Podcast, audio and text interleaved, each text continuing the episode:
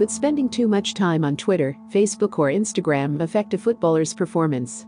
Manchester United appeared to think so. The club were consulting leading experts about how to help their stars deal with the negative mental effects of social media, and also suggested there were concerns that players were suffering dips in form as a result of being abused online. Some may suggest the players should just man up. But scientists are increasingly scrutinizing how mental fatigue, the lack of energy we feel from long periods of purely cognitive activity, can influence sporting performance, often with startling results. A study by academics on Brazilian professional footballers, published in the prestigious Journal of Sports Sciences, came to an eye-opening conclusion. Being on social networks on smartphones and or playing video games for at least 30 minutes before official matches impairs the passing decision-making performance in professional soccer athletes. The researchers' advice for managers was that coaches should evaluate the use of social networks on smartphones and or playing video games before official matches in soccer athletes. It is easy to imagine many old school managers rolling their eyes and saying tell us something we didn't know 10 years ago. The effect of smartphones and playing video games on decision making in soccer players. A crossover and randomized study is significant because it backs up that instinct with hard science. The academics' research was based on a series of pre-season matches played by professional players from two teams in Brazil, only with a twist. Before each game they split players into three groups. The first control group watched videos for 30 minutes. The second looked at social media on their phone for the same period. The third played FIFA 18. The footballers also did the Stroop task, a well-established psychological test, before and after these activities to assess their mental fatigue. They then warmed up and played a 90 minute match, which was filmed and analyzed. Three or four days later, the players switched their pre match activity and played another 90 minutes. Six matches were played in total, and to keep the players motivated, they were told the games would be used to select the team once the season started. The due diligence did not end there. The academics asked the participants to rate their levels of energy before each game to assess recovery from the previous match.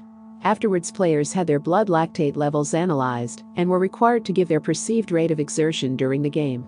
As well as all that, two experienced analysts watched each game. Their task was simple assess every pass made by every player and assess whether it was a good decision. After the numbers had been crunched, the scientists found that, while each of the three groups video watchers, social media viewers, and FIFA 18 players made a similar number of passes overall, the quality of passing decision making decreased in the players who had used social media or played FIFA beforehand when compared with the passive video watchers. So, what might be going on? We all know football is an extremely dynamic and tactical sport, which places high mental demands on decision making. However, the academics suggest being on social media and playing FIFA 18 leads to a prolonged period of electrical impulses in certain areas of the brain, reducing the speed of information processing, thus leading to less successful decision making accuracy.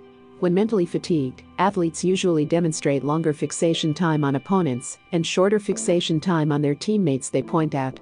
Mentally fatigued athletes may not adequately interpret sports perception or anticipate frontal cortex opponent's actions, which affects the decision making accuracy. Thus, it seems that mental fatigue negatively affects the way players choose their tactical actions during matches. This is a small study, one of the very few that have looked at concrete evidence of the link between smartphones and video game use on elite performance on the pitch. However, other studies based on non elite athletes have found mental fatigue has led to slower and less accurate reactions, poorer visual perception, and even a reduction in the collective movement of a team in small sided games. Elsewhere, laboratory studies have also found some evidence of a decline in endurance performance following a mentally challenging task. One study, for instance, found a significant decline in power output in a 20 minute cycling time trial when athletes are already mentally fatigued.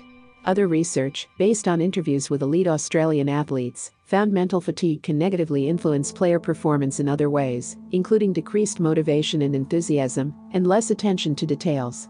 Perhaps most of this comes as no surprise. Even so, after years when academics have focused largely on the physical nature of fatigue as opposed to its mental aspects, the focus on potential mental stressors and their relation to mental fatigue in elite sport is surely overdue. At any rate, the message from the Brazilian academic seems clear enough staying off social media immediately before a match will not just help you to avoid the trolls, it might help you to perform better. Should football teams follow the NBA rule of banning players and team personnel from using social media 30 minutes before and after games? Remember to follow Golia by hitting the follow button and slapping a 5-star review on the show or tapping the love icon. Let's get to 1 million followers and tune in daily for new episodes.